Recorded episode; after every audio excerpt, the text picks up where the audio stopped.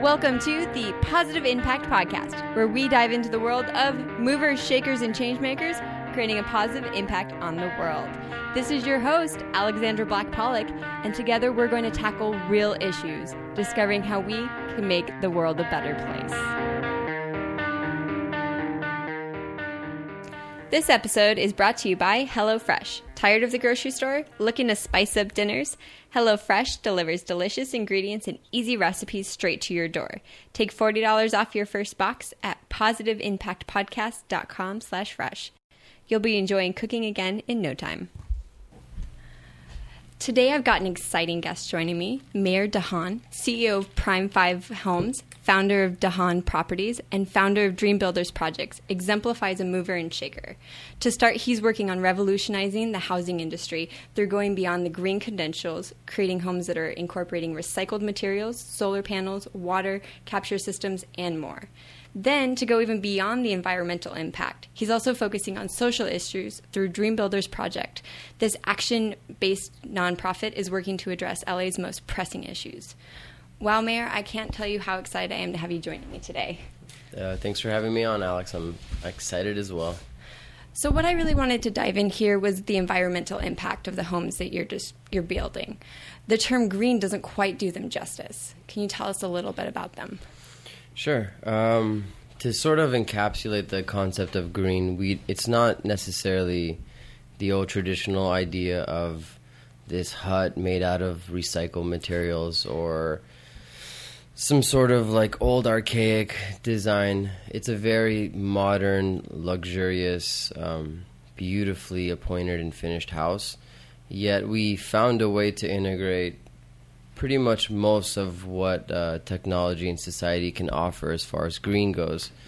Uh, that includes, but not excluding, solar power, water capture system for irrigation, recycled materials, recycled finishes, smart homes, LED lighting, um, and the list kind of goes on and on. And we we have enjoyed the uh, the benefit of being able to build these beautiful homes and sort of integrate eco-friendly standards without we choose to do them. It's not necessarily something we're told to. So we, we love it and we know it's good for the environment too. I'm really glad you touched on the luxury aspect because one of the things you find in environmental homes right now, or maybe just in the more eco friendly space, is there's this big movement towards the smaller home and finding ways to live in the smallest space possible. But that's not the types of homes that you guys do. Yeah, there's we have nothing against the, smaller uh, micro homes. They're a great concept. They're a good idea for a lot of people. What we're trying to do is find a transition from the standard of housing we have now to something we want, which is a more substan- substantially eco-friendly, modern, totally all-inclusive look. And the only way to do that is to sort of offer it to everybody. So we're trying to find a way to include certain things that you would never often find in these houses, in these, you know, two, three, four million dollar houses. But we're giving it to the customer, allowing them to sort of become a champion of that cause. And uh, we've had great, you know, reviews so far, and people seem to really enjoy these houses and living in them. So, when you say things that aren't traditionally in these homes, can you kind of give us a little bit of a teaser what that might be? Yeah, it's sort of it's what the eye can't see is the secret. Um, it's not. It's all about trying to hide it as best. So, on a house we have coming up at the end of this year, uh, we designed it to be so such an open floor plan with so much window space in every location, strategically placed, that the whole house is so well lit. There's never a need to ever turn on a light before 7 p.m. And being able to reduce water usage by eliminating you know grass lawns and replacing them with beautiful courtyards and you know olive trees that are that have the ability to pull water from underground instead of needing direct irrigation. All these small little things, along with um, my favorite is using reclaimed wood to to finish the house on the exterior or the interior because people love it, but that's something that's extremely renewable and it's more expensive. So it fits perfectly with the luxury category, anyways, because we can give somebody something beautiful while being great for the environment and everybody's happy. I absolutely love that reclaimed look. Yeah, so snazzy. Me too.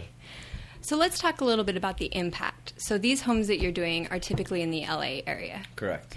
So obviously, water efficiency is huge because Southern California has been in a drought for quite some time. Can you talk to a little bit like how effective this water efficiency is, or how much you guys are reducing the water impact from these homes? Sure. Yeah. Uh, in many different aspects, we try to attack that, and as the years have gone on, the drought has become a bit worse. So we've you know tightened up a little bit. We started off initially with special plumbing systems throughout the house that allow a very low amount of waste, all the way from using smart toilets that have certain settings, using special pools that don't burn as much water, and special fixtures throughout the house that are low usage. But we've bumped that all the way up to designing custom water capture systems and irrigation throughout the house that can grab gray water or runoff or, or rainwater and store it in a underground plumbing system and refeed it. So we found a way to to save water and create it to be something of a more passivity, so it's not a hassle for the customer to to do it at the same time. Now you touched on the lighting in the house and how you guys really incorporated natural lighting. Are there other ways that you're bringing energy efficiencies to these homes? Sure. Um, by uh, making each home a, a very efficient smart home, the house is completely integrated and controllable by different um, iPads throughout the house or by the customer's cell phone. It allows them to turn off or on the AC or certain appliances, lights. The house is intelligent enough to recognize when nobody's home and turn things off when the customer is gone, and also turn things on when the homeowner comes back, along with uh, yeah the LED lighting, the windows throughout the house and um, a couple other special features that uh, we'll come out with at the end of the year. Oh, exciting. So, why is it so important to kind of have this transition to the energy efficient homes? I know you've put a lot of emphasis on redefining the way that we approach the housing industry. Why does that matter? Uh, um, traditionally, I have two ways of answering this question. Um, my business side says that it's the natural transition to a new technology market that we haven't had before. It's it's definitely a, a finer, more high quality market. I like to compare it to kosher and unkosher food. You may not need to be Jewish to enjoy a, a higher standard of uh, food quality, and I think these eco-sustainable houses. I don't. We don't talk about it very often, but they're very resistant to earthquake and fire very resistant to toxicity to the customer and any sort of damage to the family. These sort of things are amazing for everybody, along with the the more pressing fact that you know our environment is is struggling, and you know primarily, I would believe that we're part of the cause and anything we can reduce anything we can do to reduce the carbon footprint of building while allowing the the community to grow and move forward would, would be a great asset. Great. Now, was that the both ways that you answer? Yeah, it's okay. it's um, it, it's it's difficult to separate them, but it, it is an environmentally conscious side and a, a fiscally understanding of moving forward and progressing. I love that you bring up the fiscal importance side. Are you finding that buyers want these more environmentally friendly homes? All right, that's a that's the funnest question of all. Um, it it definitely when the customer moves in, when the family finally gets settled in, every single family becomes a champion of this cause. They become a lover of the ideology of helping the environment and and not contributing to the waste and the carbon footprint. However, before the fact, it's not necessarily indicative that we're quite there yet. I don't think people are quite ready to spend as much money as they have to to really help the environment. So our job is to try to incorporate everything we can and not hand the cost down to the customer. To sort of retain the cost and make it more about uh, our company's ideology of having good homes and having a long future, even if we're making um, slightly less because we're including all these things. I think it's okay because we're going to get that back in a bit of corporate karma, which I know um, we talked about before is one of my favorite things. So let's dive into corporate com- karma since you brought that up. Okay. I know that was a short question. no, it's there. You can edit this. I know it's my favorite piece. Uh, corporate karma is an idea that's I stumbled on about five years ago. Um, it came off the idea that if you really believe in karma being a true thing in the world, which I do, you have to presume that corporate karma really does exist too. And if uh, corporations are to be considered people, and if corporations are to be run by people, they must have some sort of sensitivity to you know their community and their responsibility to the people in that community that they serve. So I created a policy years ago where everything we did, every dollar we made, a portion of that would go back to nonprofits and to enrich our own community so we could give back and it just sort of domino effect from there into a whole bigger project altogether. One of the things you were touching on was that the client is hasn't quite adjusted to paying higher costs for the home yet. One of the great things that you emphasized was that you have to make the product amazing. And not only does it have to look and feel like all the other luxury homes on the market, but also has to have those cost saving features with energy. Can you just kind of touch on maybe your journey coming to that conclusion? Because I know a lot of social entrepreneurs struggle with the concept that the product has to be amazing. Not only does the cause have to be amazing, but your product has to really stand out for buyers to respond to it. Correct. Yeah. There's a there isn't one with the other, I think. And I, I'm not sure you can succeed in any industry by purely having a great product or purely having a great philosophy. The two have to sort of meet somewhere in the middle. And um, we try to incorporate that as much as possible by giving people these eco-friendly sustainable homes and i know i say that a lot but we try to like cover the gauntlet in what it is to be eco-friendly but you would never know that you would never come in and say, "Oh, that's an eco-friendly house," or "Oh, look at that," because none of the the attributes of the those eco-friendly assets are something visual or or something you can you know work with. They're all things that are hidden and incorporated behind the scenes.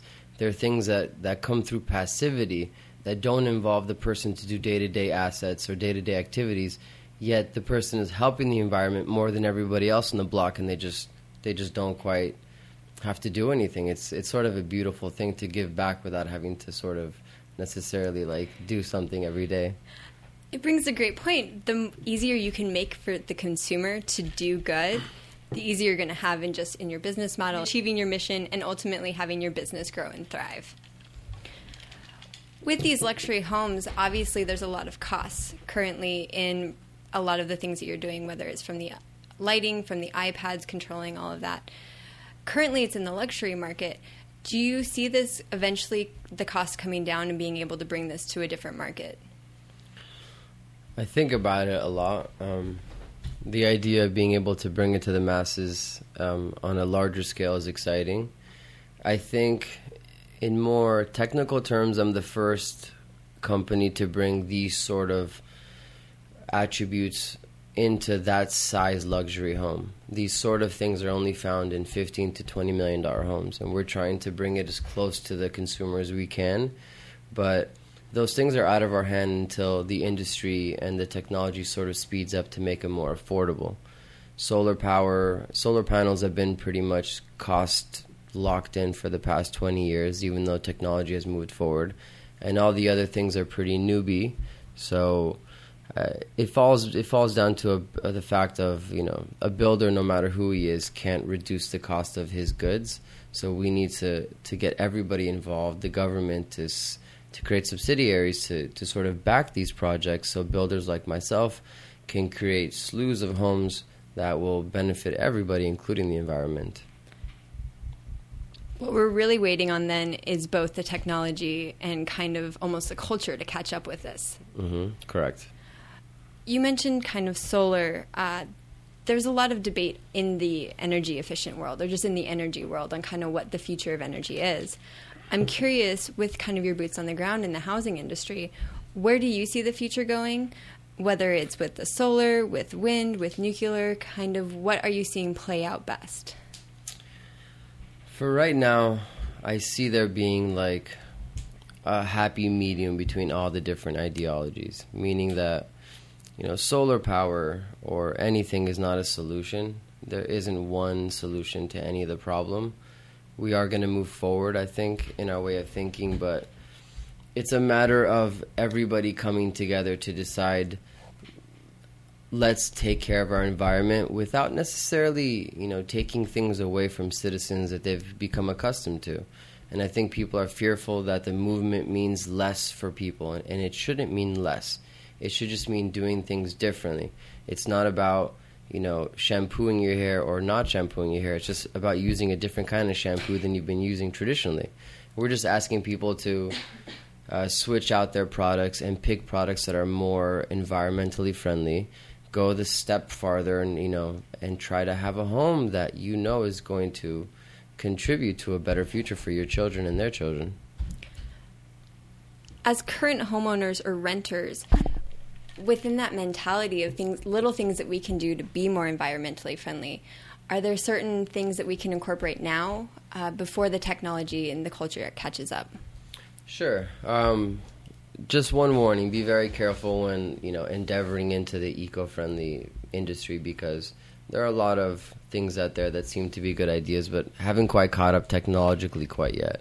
As a homeowner, there's a lot of things you can do. Uh, landscaping wise, you can try to remove a lot of the green grass and the trees and shrubbery that don't contribute, and maybe replace them with more valuable greenery and more drought resistant plants.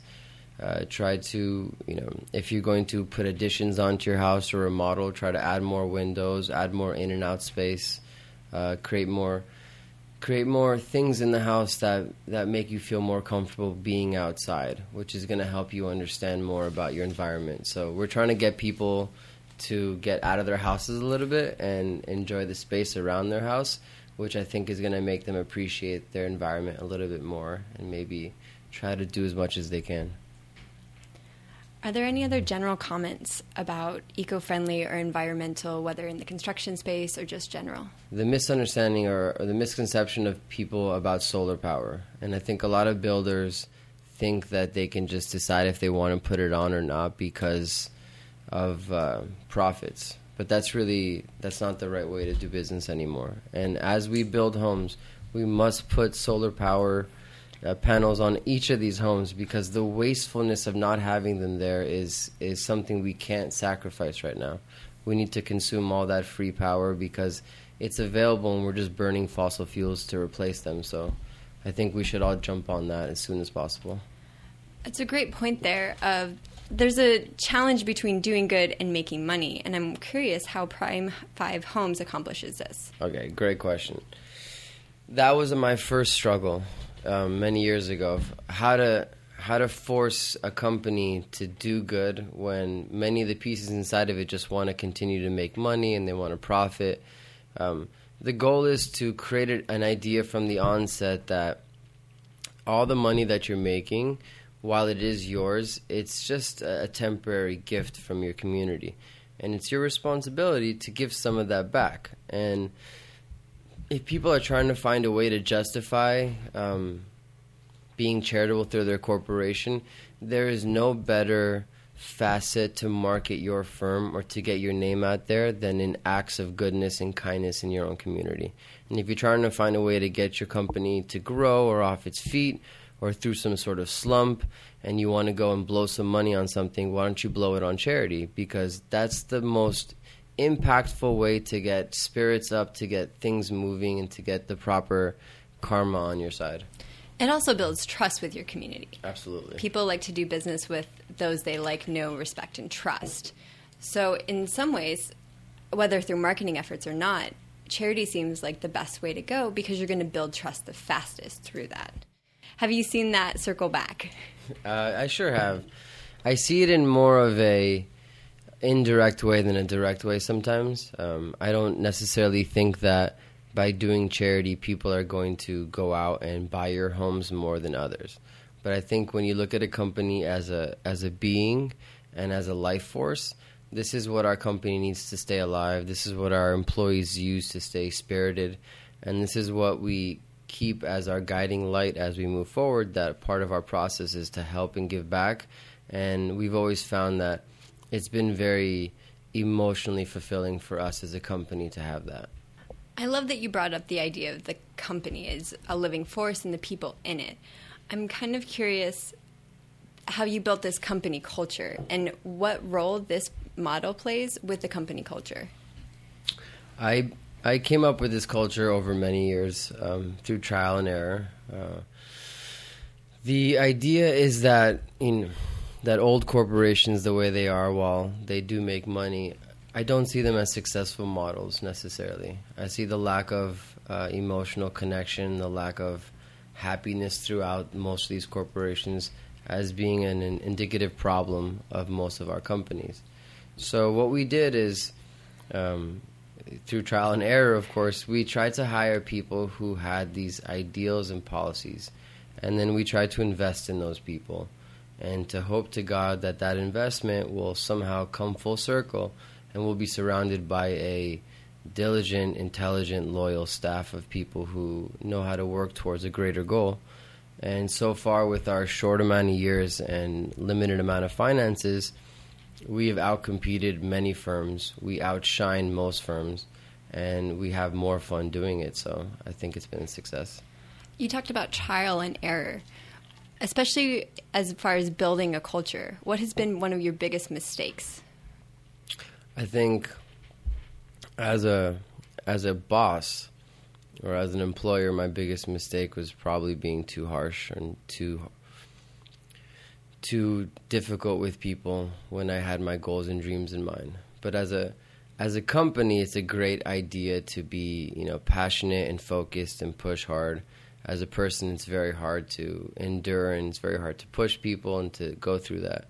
But I think our our overall level of hunger and the overall level of responsibility and emotional intelligence our company has is what is what helps us grow so well. And even though the economy's been tough and it's been up and down, um, we just fight through and we use the for-profit and non-profit sectors to sort of you know to sort of survive all these storms and we go back and forth to sort of find a balance and it's i found that there's a lot of happiness in that. There's a lot of happiness in making money and building, and creating beautiful things, and then stepping aside and giving back and loving strangers and and and that all together seems to be a balanced like work family life environment for everybody.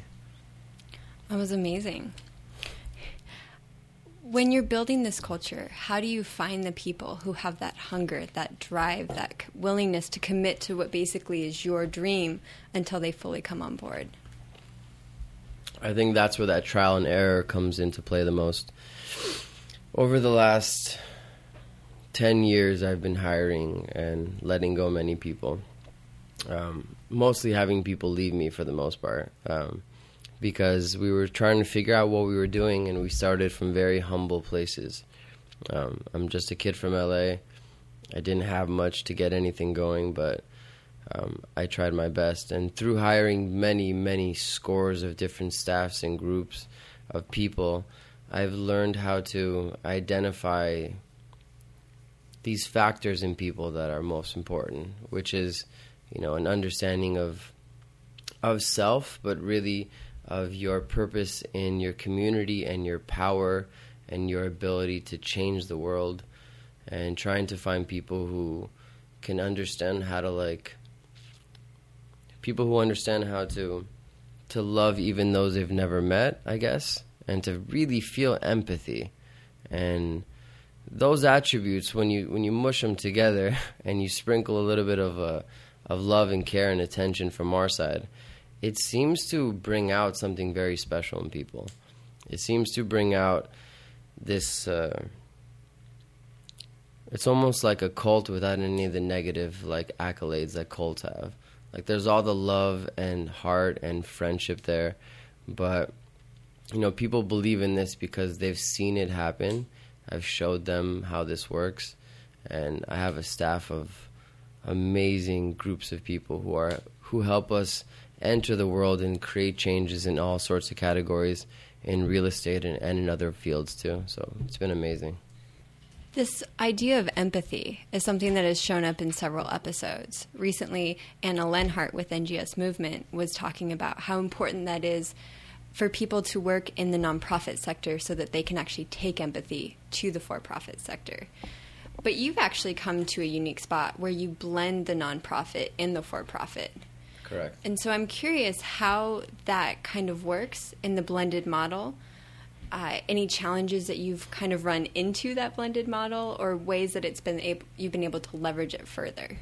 For many years, I think I would uh, I'd be sort of shy at talking about this, or maybe not shy, but hesitant about sharing my ideals. Um, we tried to be as mysterious as we could when coming up with this many years ago, but um, this is as good a time as ever to talk about it. Um, well, thank you for sharing. Many years ago, uh, when I was trying to grow uh, the real estate firm, I, I used to go out and search for very smart intellectual people. And I started a small think tank. And that think tank would help me evolve my own ideas and execute them because uh, alone I wasn't able to do much. And what ended up occurring was the think tank ended up becoming its own company in its own. And that company has a name, it's called Dahan Properties. Now, Dahan Properties' purpose was to oversee the dealings and the entrepreneurial you know aspects of what I was creating, especially the real estate. And what ended up occurring was four years ago when I started to found a nonprofit, um, Dahan Properties, being separate from the real estate, was able to sort of micromanage both at the same time. And so what we had was a staff of people, a group of people who were working on for profit and non-profit things in the same day at the same time, trying to keep an overall uh, view of everything and find a way to smash them together. And it's it's been amazing. We've created campaigns and things that have never been done. Uh, we've accomplished things that I doubt any company as small as ours has ever accomplished. Uh, and we're at a level of of those nonprofits and for profits where we don't really strive to compete with people. We just try to push the bar farther and farther. We try to see how much we can create a new idea where business is for profit, but it's also for helping people too. And there should be a blended model of both, where a corporation, if it's wealthy enough, should have its own nonprofit sector that gives back and empowers its community. It's a very healthy cycle. Um, and it definitely keeps the workspace extremely exciting and fun. And for somebody like myself who can't really stay still, um, it's been a godsend because I really enjoy the back and forth between one thing and another. And I love nothing more than walking into like a, a corporate real estate meeting with those emotions of like love and empathy just falling off me as I walk in because at the end of the day, it's a higher way of thinking, and it over it always elevates me over other people and allows me to accomplish huge things. You described accomplishing different things, whether it's new in the marketplace or just things that have been un- never been done. Can you tell us uh, tell us about some of those? We tried to support other companies and to grow our company by going off older concepts and just moving them forward where other people couldn't. It first started in real estate with Prime 5 Homes and its ability to transform itself into a completely eco friendly, sustainable firm, unlike other companies that struggled with that transformation. We were more nimble and versatile than anybody else, and we went there without any of the hassle or problems other people had because they already had a routine set in stone. And with our nonprofit sector, we we took the position of, of broker slash executor of of social campaigns. So where people couldn't really accomplish things, where they couldn't really bridge the gap between idea and execution, we would step in as a group and fund it and execute it and push it until it actually came true. My favorite thing is our last human trafficking campaign that we just did last week. Um, it's a funny story where several months ago, I was searching to find a a very meaningful campaign so I could do something for January next year. And the human trafficking aspect came into play, and it seemed like something very viable. Uh, what I wanted to do was create a digital campaign to sort of shine as much light as I could. And when I entered the world trying to create something, I found that there were a lot of separate people all over the place trying to do the same thing but unable to come together. So, by the nonprofit, by our charity, the Dream Builders Project, stepping in, we were able to organize production firms, photographers, creative artists, videographers, and scores of different people and, and many different models and actresses to come in and to organize and create a huge photo shoot and campaign to benefit the Not for Sale charity. And uh, the story is people have been trying to push that particular campaign out for four or five years so far and have been unable to. And by having a nonprofit like the Dream Builders, it doesn't necessarily have anything it has to do. It can sort of go where it needs to go and help what it needs to help, which is a lot more valuable than than sometimes what we have available right now, which is very stringent and, and tight. I'm really glad that you've d- dove into the Dream Builders project because it's such a unique nonprofit model in general, especially having the business piece attached to it. One of the biggest struggles I've seen nonprofits do is never being able to have the business mind. And they always have the heart for good, but never the business mind behind it. So you guys are actually creating a huge impact through what is a very small nonprofit. And I would love to kind of hear what inspired you to create this nonprofit the way that you did and what your goals are for it with the future. The nonprofit was inspired uh, by a very close friend of mine passing away about four years ago. And it saddened me a lot that, you know, something really awful had happened to a friend of mine and I wasn't quite available to do something about it because I was busy working. And ironically, I ended up with the idea that um, in order to feel better, I had to start being of service, you know, when the time was available. And it sort of just, you know, it took over because what ended up being something for me to to sort of heal myself and to grow out of uh, maybe a dark place ended up being my my complete, you know, life's purpose. And the best thing about it is the connection between the for profit and nonprofit. By attaching my for profit and pulling revenue from that annually to fund my nonprofit, the Dream Builders Project can do certain things that other nonprofits struggle or, or are completely unable to do. Um, the most important is we don't have a fee or a service charge for anything. We service and help dozens of nonprofits we finance them. We have huge uh, charity galas and poker events. We remodel orphanages and have, you know, homeless people food drives. Uh, it also allows us to, I think, most importantly, have a business mindset without the the need to go and make money. Mm-hmm. So we're not out there chasing to try to get people's money. We're not out there trying to raise revenue uh, we keep 0% of proceeds for ourselves, 100% goes to nonprofits. And we're just out here to to sort of bring that business concept and that powerful hand that business has into the nonprofit world and maybe make things a little bit more professional and on the up and up, which I think the nonprofit world has been struggling with. Also, with the for profit, the way that you've structured non your nonprofit is the for profit and the nonprofit really go hand in hand where so many people try to draw a very stringent line between the two. So I'm curious your view of how the how for profit plays a role in creating change.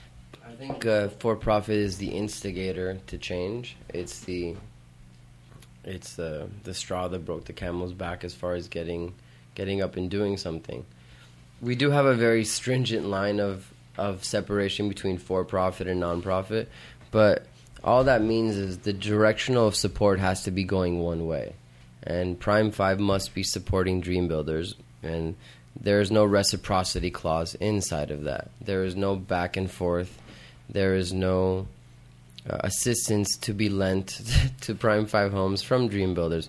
Dream Builders should be a part of our company that costs us a lot of money and that we invest into because it's part of our overall image and our overall community and our future. Maybe not today, but maybe next year or the year after that. And by having them connected, the dream builders can sort of work in the highest level of nonprofit without having to quite be the highest nonprofit out there. We don't, we're not creating millions of dollars of revenue every year, yet we're creating millions of dollars of events every year. And which means we're involving as many people as we can and bringing something that was never there before and that ironically nobody else wants to do. There are no competing nonprofits like ours.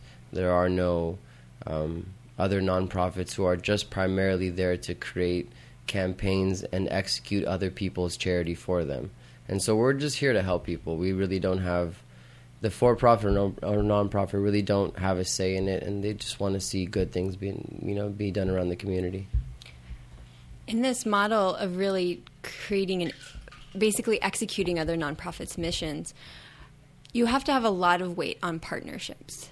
And I would love if you could touch on the role that partnerships played and maybe the challenges that you've come creating those partnerships. Yeah, I'm going to get in a lot of trouble if people listen to this interview. But I think using partnerships is vital. It's impossible to create progress without those, you know, networks and those people you know. Um, I'm not ashamed to say that I've used my for-profit to get money for my nonprofit. Uh, I'm not ashamed to say that I've led people in the door thinking um, that a for-profit partnership was something plausible, and then flaunted a nonprofit um, campaign in front of them, forcing them to kind of walk through the fire in order to work with me. And um, for me, I love that. There's been nothing greater in my life than the ability to sort of, in some ways, force people to do good acts. And um, I know it sounds really funny, but there's nothing out there that I get a kick out of more than that. Um, there's nothing that fulfills me or brings me excitement more than watching people do charity or you know anything we do brings me to a whole nother level. I always notice I'm on that next level because it can be eight or twelve hours and I haven't eaten anything or drank anything all day and I'm just like running on fumes and I'm perfectly fine. And I only get that when we're giving back and when we're doing something. And uh, I get a I just love being able to involve everybody inside of it, not just the people who want to, but everybody. When you set up that model and people walk in and they kind of don't see what's coming, do you find a lot of hesitancy or maybe anger? Absolutely not. Um, I find a ton of excitement and joy. Um, 99% of people I meet don't ever expect me to say what I say. And then I say it, and they're just awestruck by my ability to not really care about what everybody else cares about and my my love for doing good which you know i'm not trying to say i was born like this i just fell in love with this um, it doesn't make it doesn't make a man like me rich to do charity well as far as you know finances go. But there's nothing greater in life than being able to like help the people around you and help your community. And the people that I meet and I and that we talk about this, um, I think they enjoy doing it. And they enjoy going through that process with me and then working with me. I think that's why, even at like a meager age of 31, I demand and, and get a lot of respect from people because um, I'm very focused on working on meaningful things. And I believe people respect that. Today's Rapid Fire is brought to you by backcountry.com. Headed on an adventure? Make sure you have the best gear ready to go. Check out positiveimpactpodcast.com slash backcountry for all of our recommendations. So life's a balance of work, passion, and adventure. Uh, what's a recent adventure that you've gone on? A recent adventure that I've gone on. Uh, it's a good question. I think because I go on a lot, I forget about them. Um, uh, we I took a trip down to uh, Tijuana, Mexico, several months back to uh, go remodel an orphanage that I've been to a couple times, and we had um, we had went down with a large group and got lost in Tijuana, and uh, my uh, the driver who's from Mexico. Uh, we were outside of the car just arguing, talking about how we got lost and how could this happen and we have to get to the to the museum to meet the kids, and then go back to the orphanage. And there happened to be some just random man with a child walking by, and we asked him if he knew where the orphanage was, and what is the coincidence that this one guy happened to be the one person all of Mexico that was actually going to that same museum to meet the same orphans, and um, he led us down there, and the whole trip was obviously amazing as it always is, but you know, I just don't believe those kind of things really happen to people who aren't on that kind of righteous path. Like that's just God. If there is a God out there, and I do believe there is, that's just Him intervening and just like helping me help other people. That's your karma right there. Many social entrepreneurs find solace and tranquility on the, in the outdoors. Have you found this beneficial in the work that you do? Absolutely. Um, if anybody's ever visited my office, it looks like a forest in the back of it, and I spend um, much of my time outside gardening and watering and planting and tending to my pond. Um, I love hiking and mountain climbing and just anything outside because it is it is something that speaks to like who we are and who we used to be and where we were and um, what we went through and I think it's more natural for us to be outside than crammed into an office all day long. With your hiking and your excursions, particularly in the outdoors, are there certain ones that are your favorite or tend to come to mind more often? As far as hikes, and Mm-hmm. oh yeah, um, I do love Half Dome at Yosemite. Oh, that's good Uh. I've hiked that like six times and twice in snowstorms. So I hiked it once as the only person on the mountain that whole day, and it was the most exciting. I was with one other person, but it was one of the most exciting things I've done. I also love uh, Mount Whitney. is beautiful and very high, and um, It's the highest in California. yeah. It- Those are my two favorite ones that you can drive to locally, but I've never been to uh, Yellowstone, and I'm just that's just on my list, like high up on the list. I'm gonna make it there soon. You got to go to Yellowstone and you got to go to Glacier National Park. Glacier. I'll do my best. Oh, Glacier. I mean, Yellowstone's amazing, but you get into Glacier and it's a hiker's backpacker's paradise. And it's just this stunning world that's hidden behind the main road. And you're going to hike up there and you're just going to see these lakes. And they're just everywhere and they're high up in the mountain and they're crystal blue because it's all glacier water coming down. Wow, that sounds awesome. What book have you found instrumental in bringing your mission to life? There's this book called The Four Hour Work Week.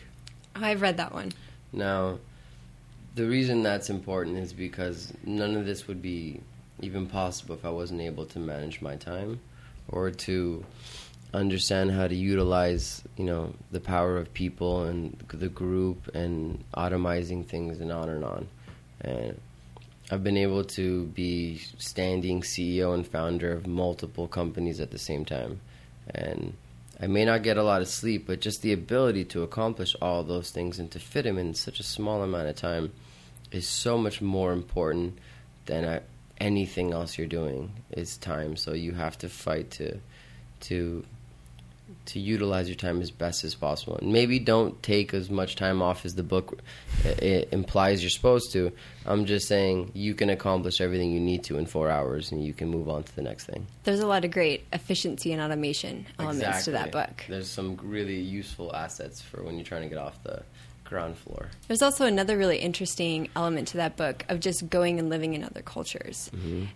And not even as much just uh, the cost of living difference that he really highlights, but just the importance of going and, Experiencing. and experiencing it and not waiting for retirement. Exactly. I completely agree. What is your, and if it's the same book, let me know. What is the book that you recommend the most, either to other entrepreneurs starting out or just as referrals to people that you come in touch with? I oftentimes refer people the book that I'm reading most currently, just because it seems to be the easiest. Um, outside of the four hour work week, I'd say there's a book called Influence, and the author is Robert Cialdini. And I I've read that book about five times, I think, and I find there's so many important tidbits and information about life and our own behavior around people and how to act and how to respond. And that book helped me realize how wrong I've been for how long and how so many of my behaviors were I thought they were the proper way, but they're actually completely backwards. And that even if you're a boss or an employer or in charge, you need to be the more empathetic, more kind hearted, understanding person than everybody else. And you don't need to be the smartest person in the room. And you don't need to be a lot of things, but it, you know, a lot of the attributes fall into the personality realm. And that's why I love any book that can make me question myself and make me think hard and really grow. Something exactly. I love, I love being critical on myself. I, you know, I'm one of those people who, at the biggest moment of success, will walk right over it in a moment and move on to the next thing, and just try to find things to, to stay hard on myself because. If you tell somebody they're great, they may feel good. But if you tell somebody uh, a real honest criticism, you give them the opportunity to grow and be a better person and live a better life. Can I also just point out that you were checking your Audible app to get that? I love that. That was fantastic. I wanted to make sure I got I got the right book and the right author. That's great. What advice do you have for recent grads who are looking for meaningful careers? Um, my best advice is recognize that you're in a semi-broken system and that you need to find a way to get semi out of it. And that success in life don't come from getting a job and getting paid. And it doesn't come from you know there's nothing about becoming successful that's easy or that's simple or that's a straight shot. And so um, the thing i always tell we have a lot of interns at a lot of our firms and they always want this one-on-one time because they want to understand how i was able to to become a real estate developer before i was 30 and i always tell them that it's not about you know work and what you're doing. It's about you know what you need to do. And money never comes with those things. And success and accolades don't come along until way down the line. And i had to pick up the pieces of everybody else's things and do everything everybody else didn't want to do to get here and that's not what we're taught in college and that's not what we're taught in school we're not we're taught to do what we're what we're good at we're not t- taught to do what we're bad at. We're not taught to do other people's jobs for them. But you won't get anywhere if you don't do that. What role has mentorship played in your life? Um, believe it or not, I'm sure there'd be a couple of people if they heard this would be offended, but that's okay. But um, I've had close to no mentorship for me personally my whole life, and originally I thought that would be I would search the world for a mentor, for a father figure. Not that I didn't have a father, but I'm a very different man than most people. And what I discovered is you know, you're making a foolish mistake. You were trying to, to go out into the world and meet somebody who's going to show you something you need to discover on your own. And there are millions of great men and women I've met who've taught me so many things, but I have always tried to never really lean on anybody particularly too much. And in the same way, when I mentor people, which I mentor about five to 20 people at the same time, all the time, year round, I always tell them that I'm nobody special and that I'm just mayor and that I'm just a regular person and that they're just as good as me. And and the truth is nothing I say or, or nothing anybody says to me is really, you know, applicable.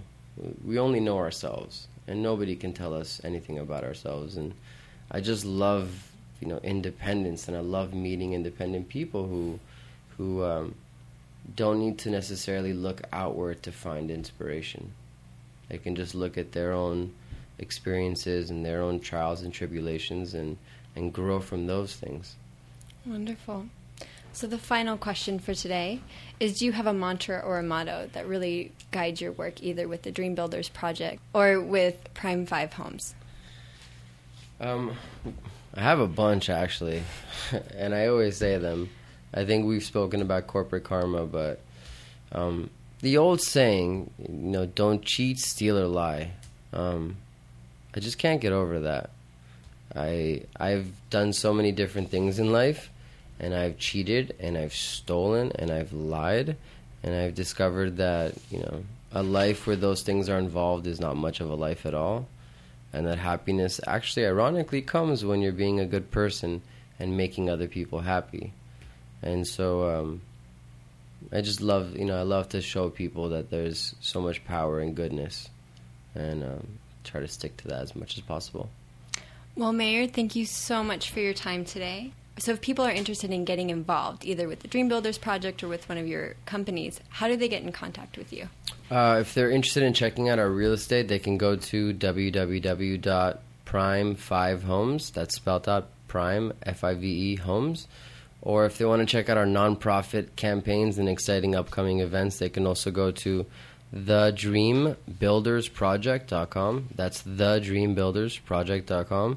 And we have a overall um, uh, site that kind of shines light on everything we're doing as far as startups and concepts and speaking engagements. So you can visit dahanproperties.com and we're available on Facebook, Instagram, and all the other social media. So please reach out.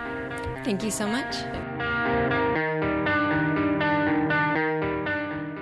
Thank you for joining us for another inspiring session of Movers, Shakers, and Changemakers, creating a positive impact on the world. Head on over to positiveimpactpodcast.com slash episode 4 for today's show notes. To get a free audio version of Mayer's recommended reading, Influence, The Psychology of Persuasion, check out positiveimpactpodcast.com slash goodreads. Until next time, keep on doing your part to make the world a better place.